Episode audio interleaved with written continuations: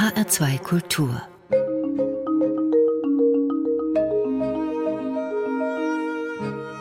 Doppelkopf Heute am Tisch mit Helen Leuninger, Versprechersammlerin. Gastgeberin ist Andrea Seeger. Helen Leuninger, Sie jagen Versprechern nach, Sie sammeln sie sogar. Das ist einerseits Ihr Hobby, andererseits Ihr Beruf. Kann ich das so sagen? Kann man schon so sagen, also ein Teil meines Berufs, der ja Linguistin ist. Ich sage übrigens nicht Linguistin, Linguistin ist, ist äh, Versprecherforschung.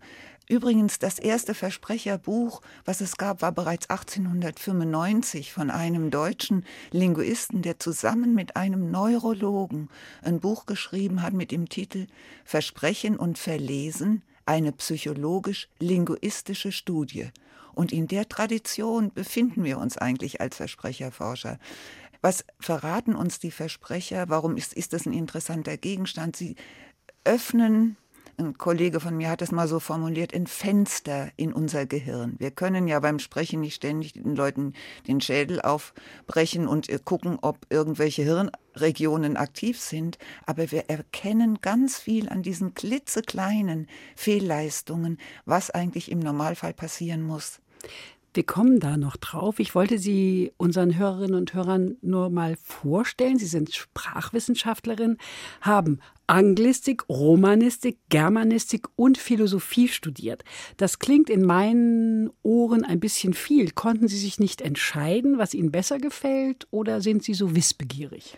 Ich wollte in allen Fächern, also Anglistik, Romanistik, Germanistik, eigentlich gerne Linguistik studieren, gab es aber zu meiner Zeit nicht. Und in Philosophie konnte ich ähm, diese formalen Ansätze der Philosophen studieren. Und das hat mir ziemlich viel geholfen durch die Wirren des literaturwissenschaftlichen Studiums, mit dem ich nichts anfangen konnte. Ich weiß nie, was der Autor mir sagen will, der Poet. Also insofern war das schon Wissbegier auch eine Notsituation, in der ich mich befunden habe. Mhm. Ihre Studienjahre waren zwischen 1964 und 69 in Frankfurt. Das war eine ganz heiße Zeit in der Entwicklung der Bundesrepublik, der noch jungen Bundesrepublik. Waren Sie bei Sit-ins dabei? Nein, aber ich bin mal rausgetragen worden, obwohl ich nicht dabei war. Und einmal habe ich von einem SDS-Mitglied auch Prügel bezogen, weil ich so furchtbar gerne meine Dissertation schreiben wollte und in die Bibliothek wollte. Die war aber besetzt. Als Sprachwissenschaftlerin haben Sie mit Sprache zu tun, das ist schon klar. Was war denn damals Ihr Berufsziel, Helen Leuninger? Also gestartet habe ich ja mit Jura. Ich wollte ja Politikerin werden. Oha. Äh, das hat aber nicht geklappt, sodass ich eigentlich zwei Semester Skat in der Mensa gespielt habe, weil mir das überhaupt nicht gefallen hat, dieses bürgerliche Gesetzbuch mein Berufsziel, ich, äh, irgendwie hatte ich gar keins. Eigentlich ursprünglich Lehrerin, aber dann ergab sich das, dass man promovieren konnte, ohne dass man Staatsexamen hatte oder Magister. Und dadurch, dass ich die Linguistik entdeckt habe, habe ich gedacht, na ja, dann gut, dann kümmere ich mich um Linguistik. Habe damals schon am Flughafen als Repräsentantin von Hanomag Henschel gearbeitet. Die haben diese Fluggaststeige gebaut, aber dann doch bin dann doch an der Uni gelandet zunächst als wissenschaftliche Mitarbeiterin. Sie wollten Politikerin werden? Das finde ich sehr interessant. Warum? Also Verfassungsrecht hat mich interessiert. Ich wollte gerne wie das in der Tradition eigentlich meiner christlichen Familie ist, so menschenrechtsorientierte Politikerin werden. Damals war das noch gar nicht so aktuell, wäre es dann aber geworden. Aber Verfassungsrecht gab es in den ersten zwei Semestern nicht, sondern nur, dass man eine Schreibmaschine der Marke Tipper verkauft hat, der eine Taste gefehlt hat. Und was ist das für eine Vertragsverletzung? Und man muss sagen, das fand ich jetzt nicht so prickelnd. Ihr Weg führte über die wissenschaftliche Mitarbeit. Sie waren Hiwi, wie das damals hieß, an der Goethe-Uni ab 1970 und Noam Chomskys generative Transformationsgrammatik zur Neurolinguistik, also dem Zusammenhang zwischen Gehirn und Sprache. Damit haben sie sich beschäftigt und da kommen auch die Versprecher ins Spiel, über die wir schon geredet haben, die sie sammeln. Der Einstieg beginnt aber bei Ihnen selbst mit den Versprechern und Ihrem Seminar zur Aphasie. Erzählen Sie mal, was ja, da passiert ist. Also es war einmal die, sowieso eine typische Situation, der Referent war nicht da. Das heißt, Helen muss referieren. Ich habe ja meine Texte gelesen, die ich vorgetragen habe, und da ging es um eine bestimmte Sprachstörung in einer bestimmten Hirnregion, in der Grammatik verarbeitet wird und, und Studie zum Englischen. Und wir kennen ja alle im Englischen den sächsischen Genitiv, also Johns Haus, dieses S. Und in dieser Studie ging es um diese Frage, wird das noch von den Patienten erkannt oder verarbeitet? Und ich habe offensichtlich durchgängig vom genischen Sexitiv gesprochen, ohne es zu merken. Studenten haben natürlich gegluckst. Ich habe gedacht, Mensch, du hast so ein ernsthaftes Thema, die lachen all. Ich gebe meinen Beruf auf, na gut. Und hinterher hat mir das dann jemand erzählt, da dachte ich, ach, das ist nicht schlecht. Du sammelst Versprecher, da kannst du vielleicht bei den Studenten Blumentop gewinnen. Die Studenten glucksen so vor sich hin. Hat sie das nicht verunsichert? Unglaublich verunsichert, aber ich musste ja durch. Anderthalb Stunden musste durchhalten. Und ich war damals eigentlich schon so begeistert von diesem Zusammenhang Sprache und Gehirn, dass ich glaube, das schaffe ich jetzt, egal was passiert. Und wenn sich keiner was merkt, mir auch egal. Ich habe es jedenfalls schön dargestellt, dachte ich. Warum haben Sie nicht mal gesagt, warum lachen Sie so? Worüber lachen Sie? Habe ich einen Fleck auf meinem Kleid? Das habe ich auch einmal gefragt, aber die konnten nicht antworten, weil äh, schon im dritten Satz wieder der genische Sexitiv im Anmarsch war. Die konnten nicht antworten und die haben sich hinterher auch entschuldigt und Satz tut uns furchtbar leid. Es war so ein interessantes Thema, aber wir konnten es nicht wirklich verfolgen, weil immer wieder dieser genische Sexitiv. Was sind denn Ihre Lieblingsversprecher? Das wechselt natürlich. Ich sammle mhm. ja immer weiter. Jetzt habe ich einen, den mag ich furchtbar gerne der ist eigentlich von der Form her sehr einfach, führt aber zu einem sehr netten Ergebnis. Lass doch mal die Lesbe wutschen. Der passt natürlich zur Jahreszeit, ist übrigens nicht korrigiert worden. Also gemeint war natürlich Wespe lutschen. Ne? Also den finde ich wirklich gut. Und dann mag ich sehr gerne einen schon älteren Versprecher. Männer können immer noch trinken, wenn sie was gefahren haben gemeint war natürlich fahren, wenn sie was getrunken haben. Mhm. Und zum Thema katholische Kirche, ich bin ja Katholik, die in Fulda verwammelten Bischöfe statt versammelt. Die kann man sich richtig gut vorstellen in ihren Gardinchen, wie manche Leute sagen, und in dicken Bäuchis. Also es gibt so viele, könnte dann tagelang erzählen, aber dann hätten wir ja wieder ein Problem, was wir lösen müssten. Ja, ja. Kommen wir mal zum Freudschen Versprecher.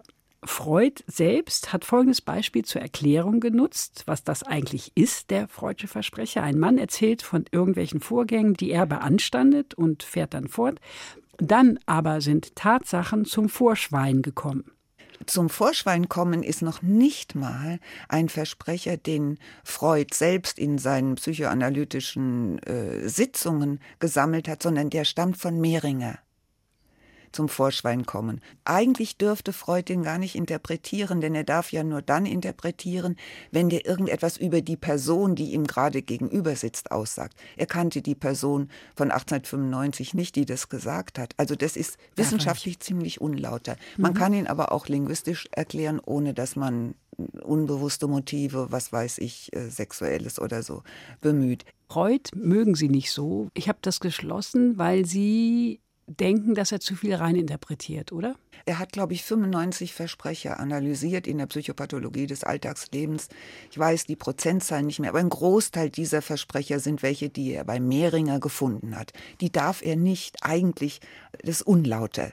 Dann die, ziehen wir die mal ab. Ziehen wir die mal ab und dann kommen natürlich manchmal Erklärungen, zum Beispiel geht in den Garten ihr Juden statt Jungen. Das interpretiert er auf eine Art und Weise, dass irgendwie Juden bedrohlich waren oder sonst was. Interessant aber ist, dass die auch wieder formähnlich sind. Also mindestens müssen sie durch dieses Nadelöhr Formlexikon, was wir in unserem Kopf haben, Ansonsten, wenn die ein Indikator sind in der psychoanalytischen Kur, wie man sagt, für etwas anderes, mag sein, aber es dürfen nur die sein, die er selbst äh, gesammelt oder erfahren hat. Und da kann ja alles Mögliche. Das ist ja dann so wie ein Beinbruch, der nicht zufällig ist oder ein Verhaspler. Das ist ja für ihn alles gleich, sind ja alles Indikatoren. Ob immer dieses Unterbewusstsein, also er hat ja diese drei Bewusstseinsebenen, ob das immer eine Rolle spielt, kann ich nicht beurteilen. Es gibt richtig gute Argumente dafür, dass es wissenschaftstheoretisch keine akzeptable Theorie ist. Aber das macht ja nichts, wenn die Leute da gern hingehen und sich wohlfühlen. Okay. Es gibt manchmal welche, da könnte man schon denken, dass so unbewusste Bewertungen drin sind, also Verhängnisverhütung statt Empfängnisverhütung. Also die meisten Versprecher entstehen aufgrund unseres inneren, sag's mal, Sprachcomputers. Der ist mächtiger als diese Quantencomputer, also ein Riesenteil. Aber manchmal sind externe, also äußere Bedingungen führen zu Versprechen. Mir schrieb mal eine Dame, der Pastorengattin, sind ja Gattin nicht, also nicht Pastorengattin, dass sie wochenlang ihren Mann genervt hat, weil sie so gerne ein Kleid mit einem Taftkragen hätte. Es war der Gottesdienst und der Pastor sagt, Gott gib uns Taft statt Kraft. Ja, er hätte aber, wenn es ein Tüllkleid gewesen wäre, nie gebetet, Gott gib uns Tüll. Also Taft und Kraft waren dann auch so formähnlich, ja, aber durch ein extern bedingt. Sie sammeln Versprecher immer noch. Wo schauen Sie hin? Wo sammeln Sie? Überall. Also ich habe immer äh, irgendwelche Zettel oder Büchelchen dabei. Früher hatte ich so eins in, in diesem Grau. Wissen Sie, wie diese Anoraks von älteren Leuten, gibt doch dieses äh, Grau, äh, graublau. Das Büchelchen aber schon lange voll. Irgendwo schreibe ich die hin, aber Fernsehen ist natürlich auch gut geeignet. Radio. Radio ist gut geeignet. Da gibt es ja den, ne? Sie hörten die Hamosmelle, Verzeihung, die Hamesmolle. Ich bitte vielmals um Entschuldigung. Sie hörten die Hamollmesse von Johann Sebaldrian Bach man ist eigentlich ständig im, am Sammeln. Wenn ich einen Versprecher bemerke, dann schreibe ich den auf. In Vorträgen, die Kollegen halten, die versprechen sich, Helen, schreib's auf, ich habe mich versprochen. Nur zu etwa 50 Prozent werden Versprecher korrigiert. Die meisten gehen beim Hörer korrigiert durch und der Sprecher geht ja davon aus, dass er korrekt geredet hat. Manchmal ist es so im Radio, man verspricht sich und es wird aber immer schlimmer statt ja. besser. Das war ja gerade auch dieses ja. Beispiel. Ich habe das mal. Man äh, kommt nicht mehr raus. Ja, ich habe das mal Virus genannt, also wusste vor langer Zeit. Jetzt würde ich es vielleicht nicht mehr. Aber das ist wie infiziert. Es kommt immer eine neue Infektion. Es war zunächst eine Erkältung, dann kam die Grippe und dann kam Corona. Wissen eigentlich Studentinnen und Studenten, die das Fach belegen, worauf sie sich einlassen? die bekommen ja selbst jetzt noch bei den Bachelorstudiengängen bekommen die so Orientierungsveranstaltungen.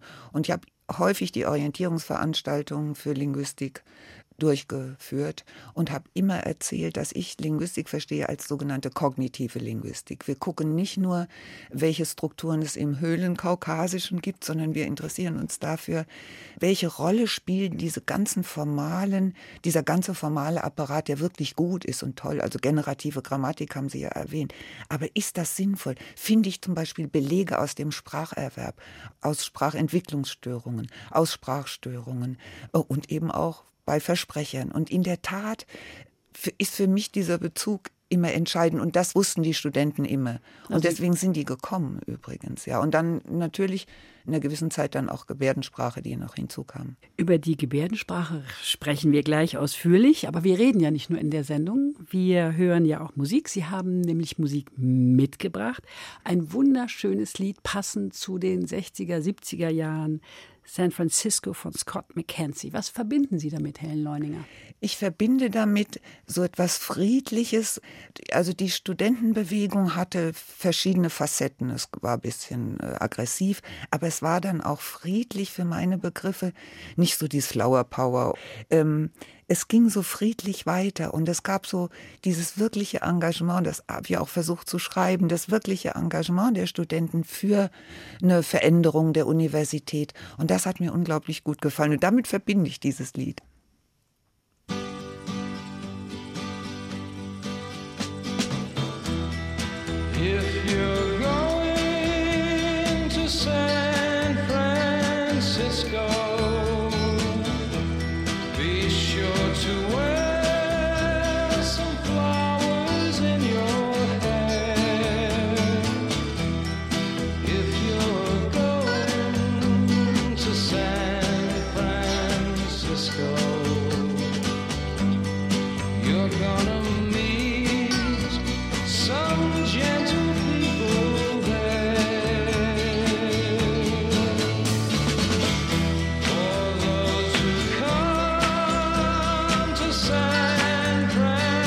Francisco.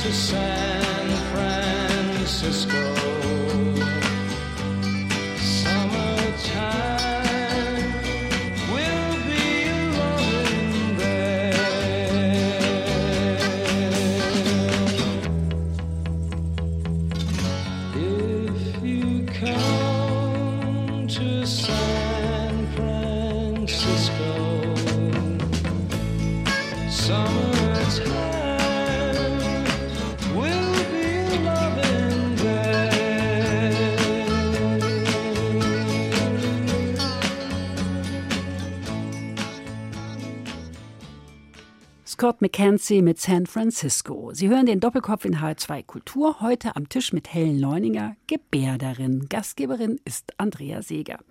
Helen Leuninger, Sie sind 1945 nicht in Frankfurt geboren, sondern in Berlin. In welches Elternhaus hinein?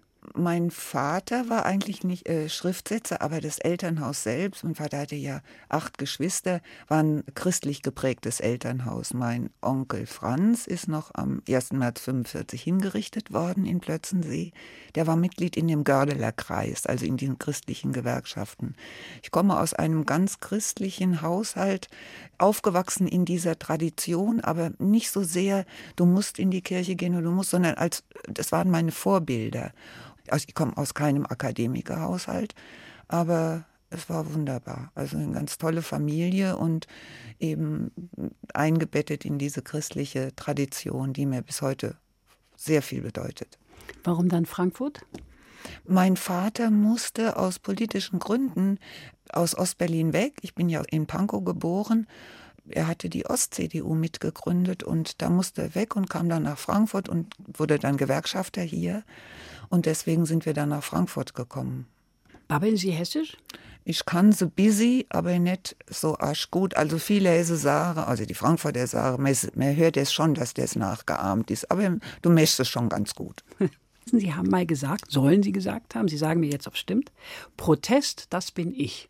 Tatsächlich? Das ja. ist gut. Das stimmt. Das ist gut, ne? Ja, das stimmt. Sind also, Sie da stolz drauf? Ja. Hab ich das mir gedacht. hat mich durch, eigentlich zieht sich durch äh, weiß nicht, wie ich als Kind war, aber schon in der Schulzeit, wo hm, wir, die Klassenkameradin kamen alle aus Akademikerhaushalten und wir sollten einen Kalender mitbringen, um ins Klassenzimmer zu hängen. Und ich habe natürlich einen Kalender mit Bildern des sozialistischen Realismus mitgebracht. Also ja, aus Protest. War gar nicht Fan davon, aber aus Protest, weil alles immer dasselbe war. Und an der Uni ganz viel. Also ich war eigentlich bekannt dafür, dass ich viele Sachen nicht mochte und das auch immer gesagt habe. War nicht immer gut, übrigens. Sie haben 40 Jahre lang an der Uni in Frankfurt gelehrt. Wie haben sich die Studenten geändert? Wir haben ja vorhin schon gesagt, es gab einen relativ sanften Übergang von dieser Studentenbewegung in eine sehr stark studenten- und mitarbeiterorientierte Uni und nicht so sehr professoral orientierte Uni.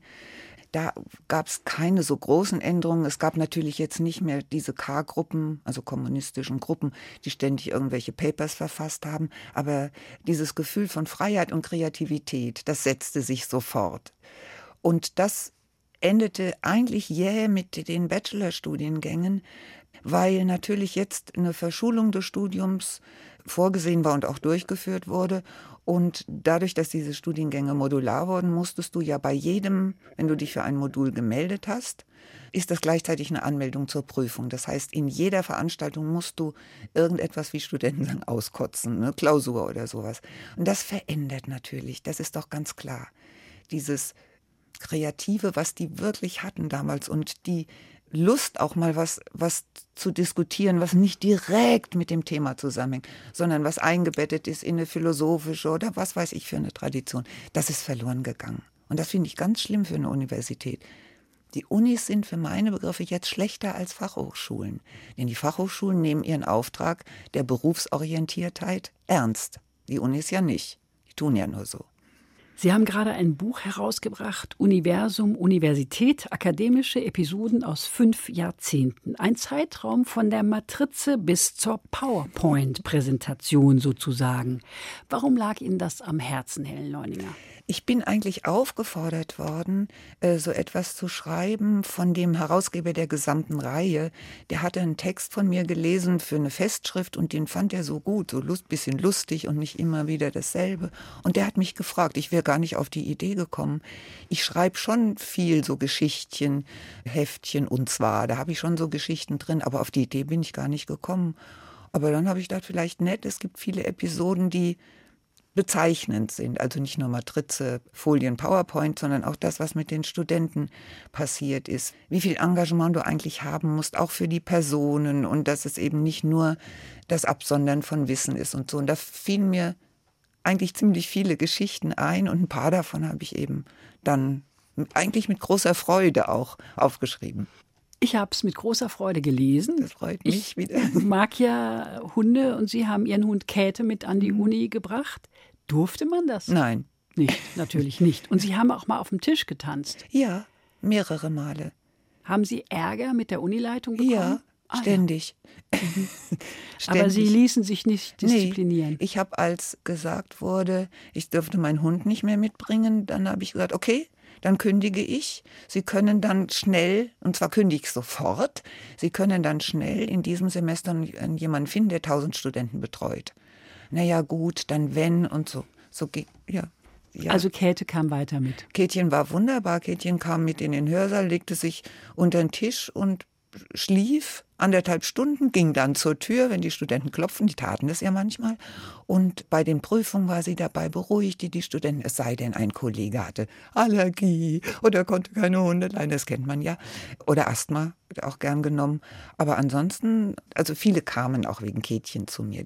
Also, wer sind die Leuninger? Das ist die mit dem Hund. So war die erste Bezeichnung. Heute spricht man über Bürohunde und Hunde in Altenheimen und Hunde für Demente, weil sie eine beruhigende Wirkung haben.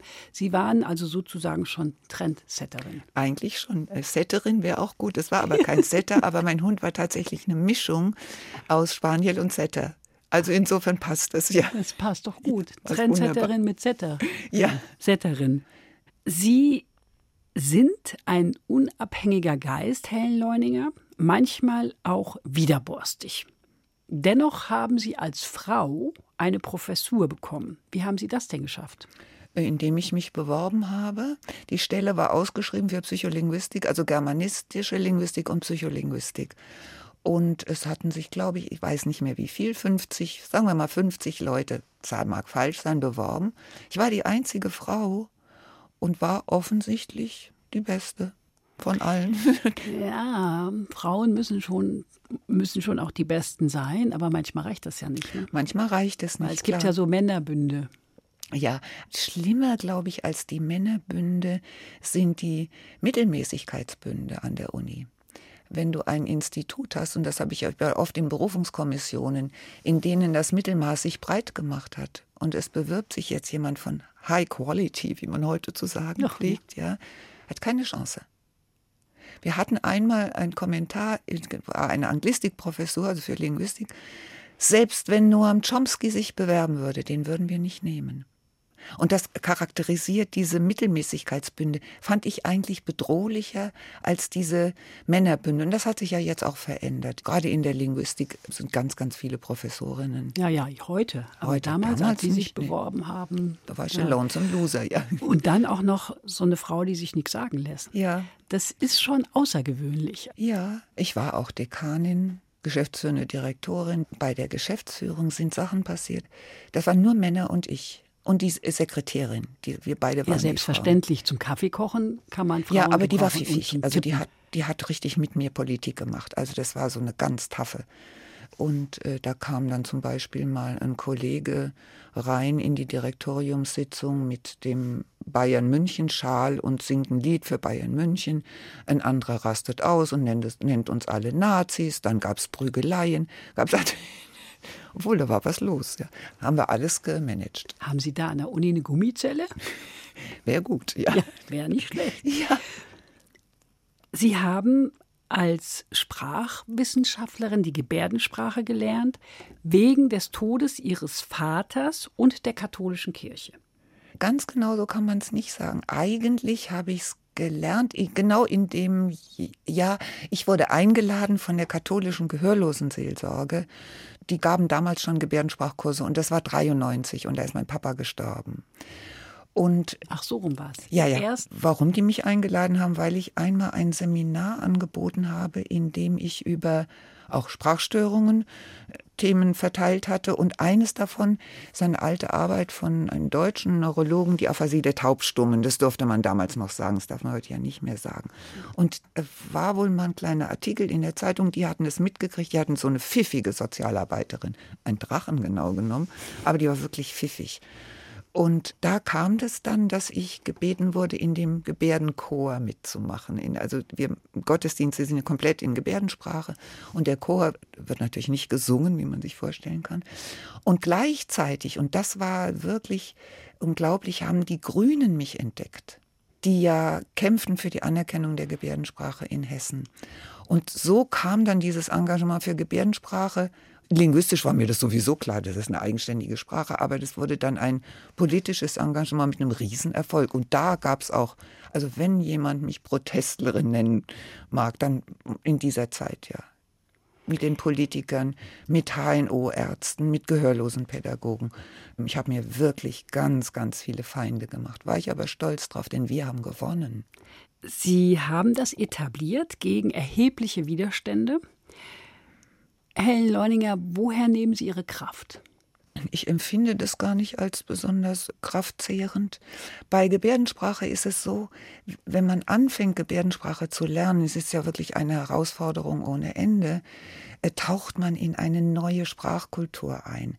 Und das ist so faszinierend, dass ich eigentlich nie empfunden habe, dass ich dafür Kraft brauche. Natürlich war das furchtbar anstrengend musste ja dazu auch noch ein bisschen was an der Uni. Ja, so. So, ja, so, ja, so nebenbei andere. das eine oder andere Prüfung und Klausur ja. korrigieren und so.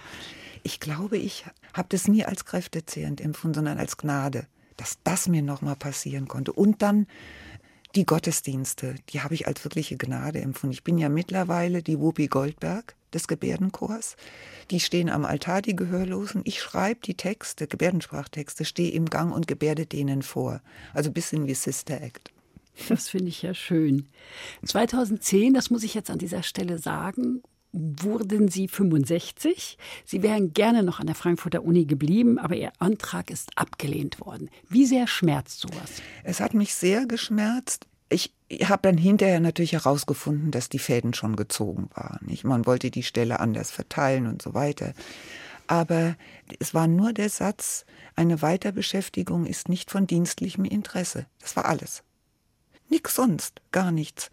Vorher hatten die Studenten, denen ich das erzählt habe, dass es möglich ist, dass ich sie nicht mehr betreuen kann bis zu ihrem Examen, dass sie jetzt schon sich überlegen sollen, mal einen anderen Kollegen oder eine Kollegin zu fragen, ob sie da weiter studieren können die hatten eine riesen Unterschrift, ging ihnen tausende von Unterschriften, wo sie darum gebeten haben, dass ich noch zwei Jahre bleiben kann. Die verschwand im Dekanat, die wurde, die kannten nicht meine Kollegen. Und der Präsident, der übrigens mit einem meiner Kollegen, der die Fäden gezogen, in der WG zusammen gewohnt hat, also ne, Männerbünde, ja, das fand ich sehr schmerzlich. Also mit diesem einen Satz das zu beenden, das fand ich sehr schmerzlich.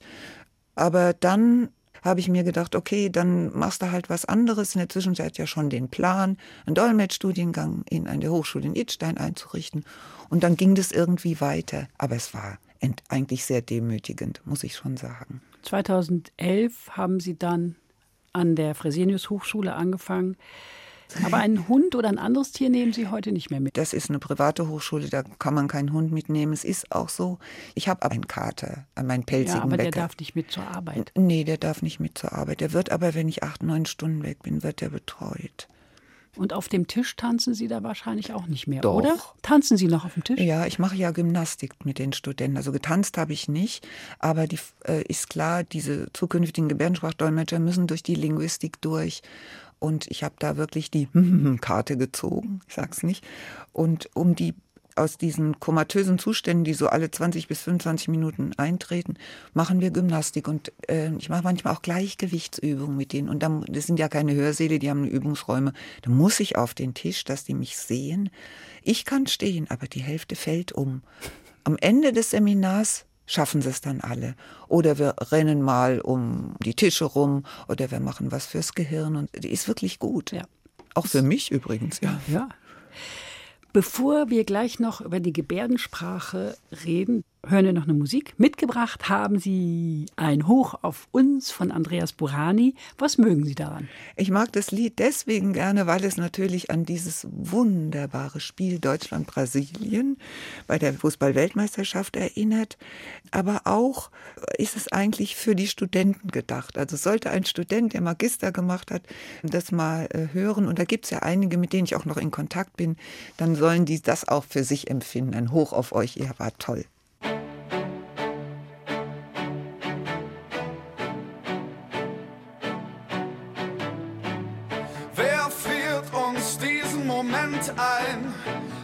Kann es nicht sein. Denkt an die Tage, die hinter uns liegen, wie lang wir Freude und Tränen schon teilen. Hier geht jeder für jeden durchs Feuer. Im Regen stehen wir niemals allein. Und solange unsere Herzen uns steuern, wird das auch immer so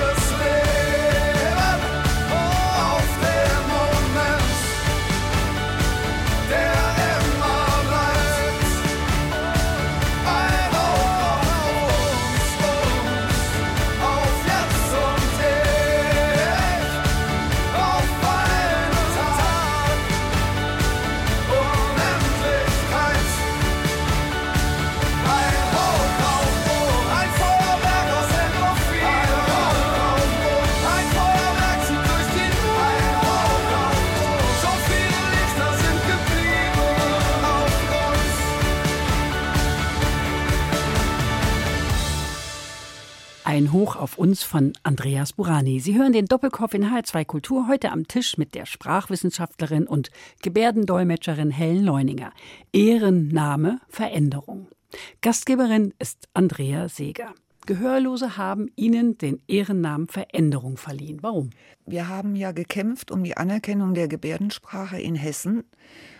Und ich habe ständig mit, mit den Gehörlosen, da konnte ich schon ein bisschen Gebärdensprache, immer gebärdet, das muss verändert werden. Und immer wieder, das muss verändert werden, muss verändert werden.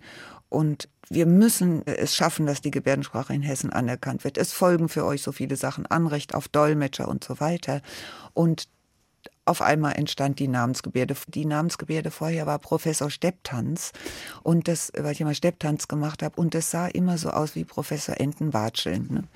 Und die, die hat mir nicht so gut gefallen, muss ich ehrlich sagen. Und jetzt habe ich einfach diese, durch diesen Protest, ne, das muss verändert werden. Ich darf Sie nur korrigieren, ich bin keine Gebärdensprachdolmetscherin, sondern Gebärdensprachlinguistin. Dolmetscherin bin ich. Gebärdensprachlinguistin. Sonst gibt es einen Aufschrei bei den Dann haben wir das auch geklärt. es muss schon stimmen. Der Satzaufbau ist ein komplett anderer. Das Verb in der Gebärdensprache steht am Ende. In, in der, der Lautsprache mhm. heißt es, ja in der deutschen, der Vogel sitzt auf dem Baum. In der Gebärdensprache kommt erst der Baum, dann der Vogel und dann sitzt. Sitzt auf. Mhm. Ja, sitzt ganz auf. genau so ist richtig, ja. Warum ist das so? Ähm, ja, warum steht in deutschen Nebensätzen das Verb auch immer am Ende und nur in Hauptsätzen an zweiter Stelle?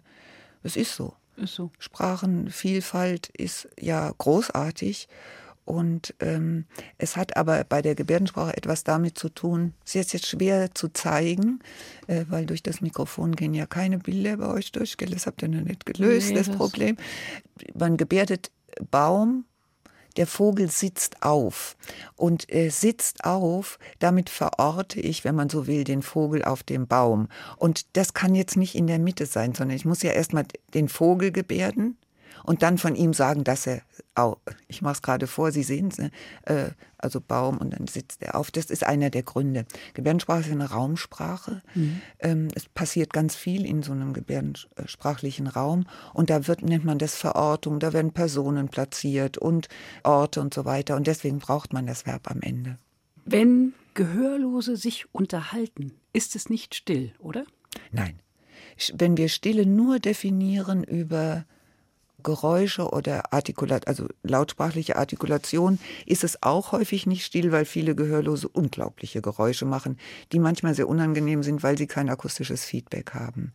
Aber wenn sie das nicht tun, dann gebärden die laut. Lautgebärden heißt, du vergrößerst die Gebärden. Und da geht wirklich die Post ab.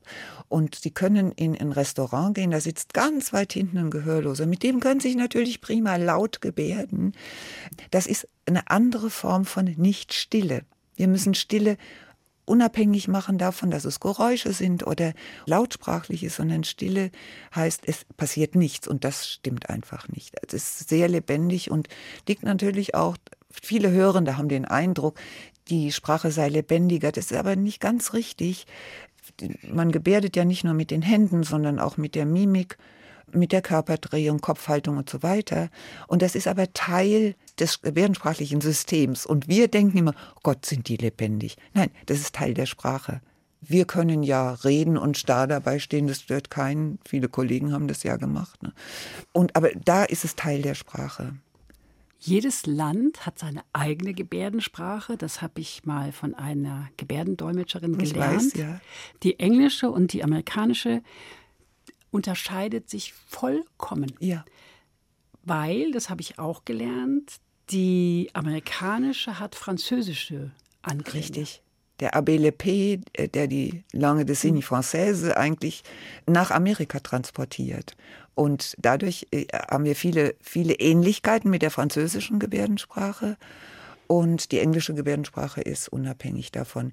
Das sind ja nur geografische Bezeichnungen. Sie haben das, finde ich, eben sehr schön gesagt. Die deutsche Gebärdensprache wird halt in Deutschland benutzt, aber die mit deutschen grammatischen überhaupt nichts zu tun. Sie ähnelt übrigens eher von den Mustern her bisschen wie Chinesisch. Aber das will ich jetzt nicht erläutern, aber kann ja jemand da mal den Dolmetschstudiengang machen, da erläutere ich das im Detail. Na Quatsch. Und es gibt natürlich auch Dialekte. Ja, genau. Jugendgebärdensprache. Aber das interessiert mich jetzt. Ja. Auf Hessisch gebärdet jemand anders als auf Hochdeutsch. Es gibt regionale Dialekte, die beziehen sich meistens auf Gebärdenwörter. Ah. Ja, das ist bei uns ja auch so. Die Kolder, Genau. das kennt vielleicht jemand sonst nicht. Der Kolder, Kneipchen, nicht Kerl. ja, der Heiermann. Das war, glaube ich, das 5-Mark-Stück. Fünf-Mark-Stück. Ja, Strodoir, es war schläfrisch paar Belge, der große Schirm und so. Das kennt äh, jetzt auch niemand außerhalb. Also bezieht sich meistens auf Gebärdenwörter. Und da gibt es regionale Unterschiede. Für Frau, glaube ich, den Begriff Frau gibt es, glaube ich, zehn unterschiedliche Gebärden, je nach Region.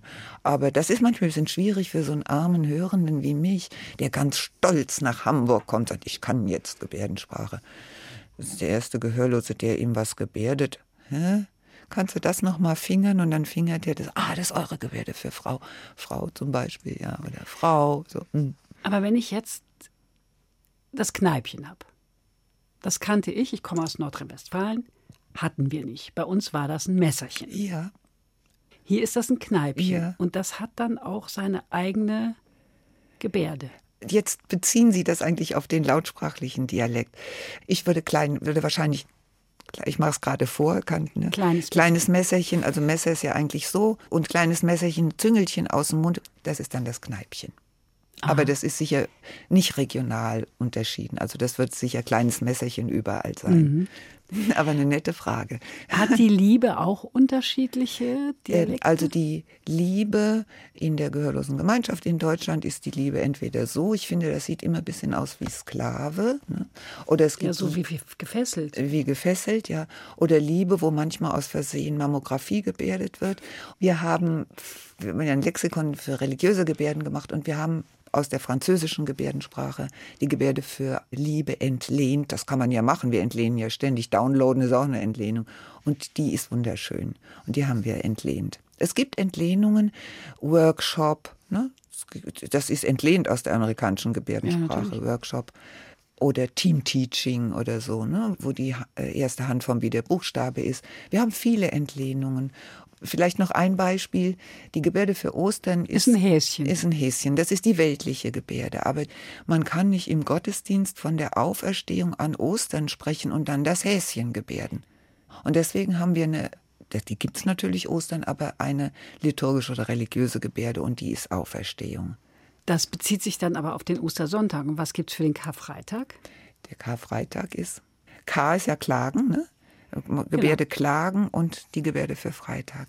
Das haben wir schon. Mhm. Wow. Ich bin sehr tief beeindruckt. Alles im Angebot. Sie haben mal gesagt, Kindern bzw. Schülern die Gebärdensprache vorzuenthalten sei Kindesmissbrauch. Ja. Warum?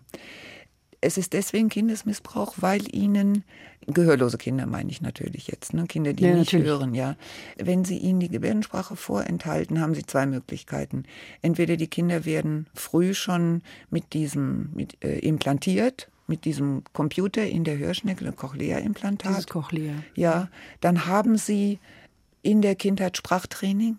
Sie müssen Sprache trotzdem extra erwerben. Sie erwerben sie nicht, wie mir eine Mutter mal gesagt hat, einfach so nebenbei, wie, wie hörende Kinder. So nebenbei wird irgendwie alles aufgenommen. Das wird richtig geübt. Sie haben kein Richtungshören. Sie hören die Sprachmelodie nicht. Also wir beide haben zum Beispiel eine unterschiedliche Art der Stimme. Das hören Sie ja nicht. Sie hören die Wörter zum Teil wirklich fast Computer, also roboterartig. Und es ist eben viel Sprachtraining. Wenn das Kind gehörlos ist und gehörlose Eltern hat, sollte es natürlich mit Gebärdensprache aufwachsen, weil das ist die Verknüpfung zwischen dem Kind und seinen Eltern. Und ich kenne so viele gehörlose Kinder, die mit Ge Gebärdensprache aufgewachsen sind, die eine komplette Identität haben, die lustig sind und irgendwann in der Schule artikulieren lernen.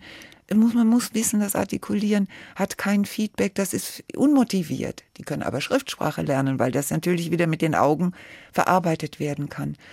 Und ähm, das ist Missbrauch, weil den Kindern ihr Recht, und das ist anders als das Recht, äh, was heute eingeklagt wird von Corona-Gegnern, eine Party zu machen, ihr Recht auf eine Muttersprache, auf eine Sprache, die leicht und ohne Mühe zu erwerben ist.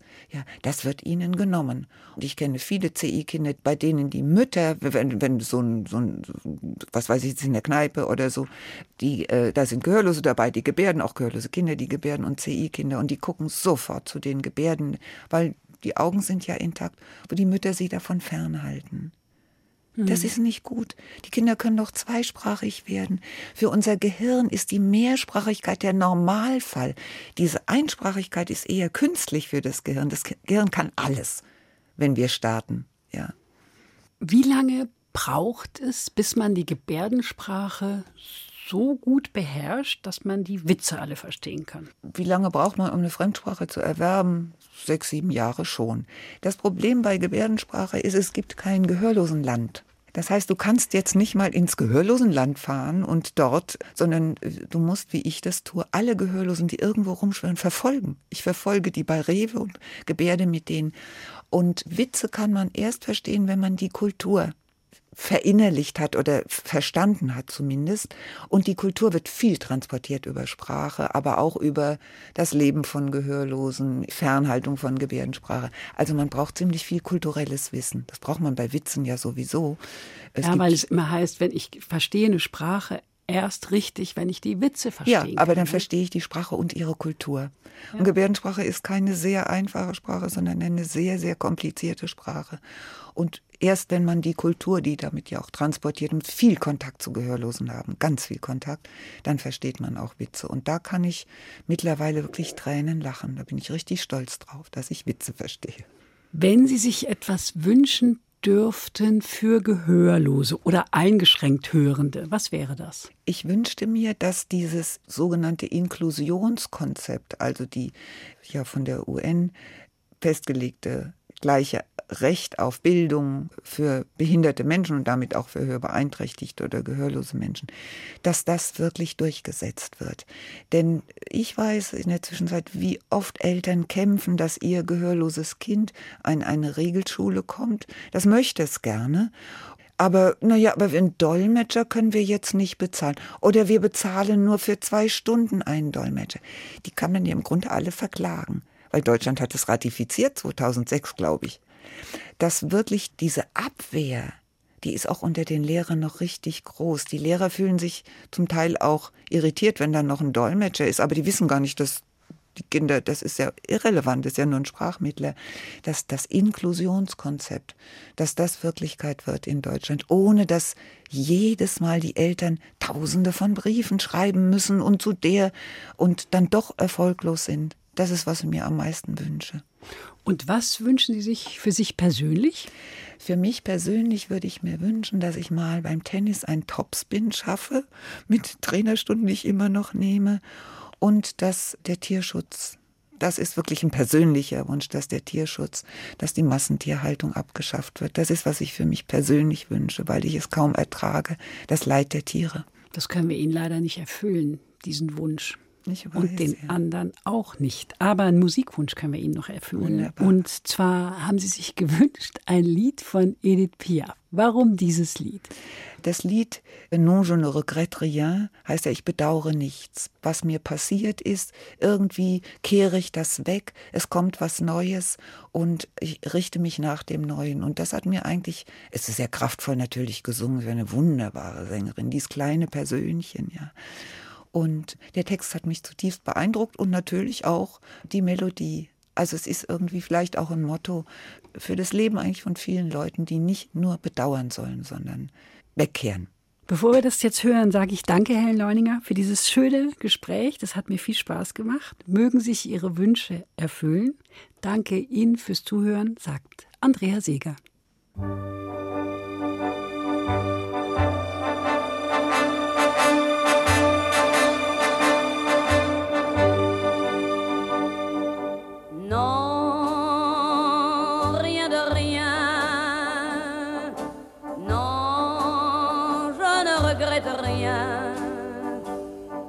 Le bien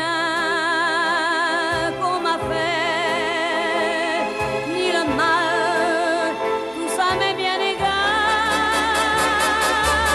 Non, rien de rien. Non, je ne regrette rien. C'est payé.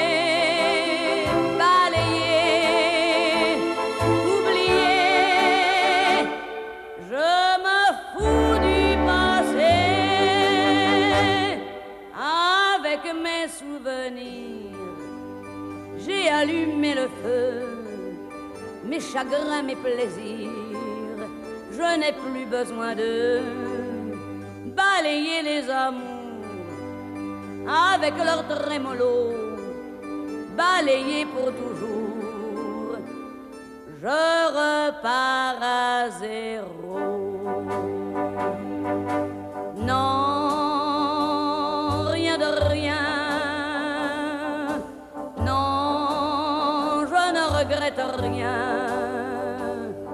Non, je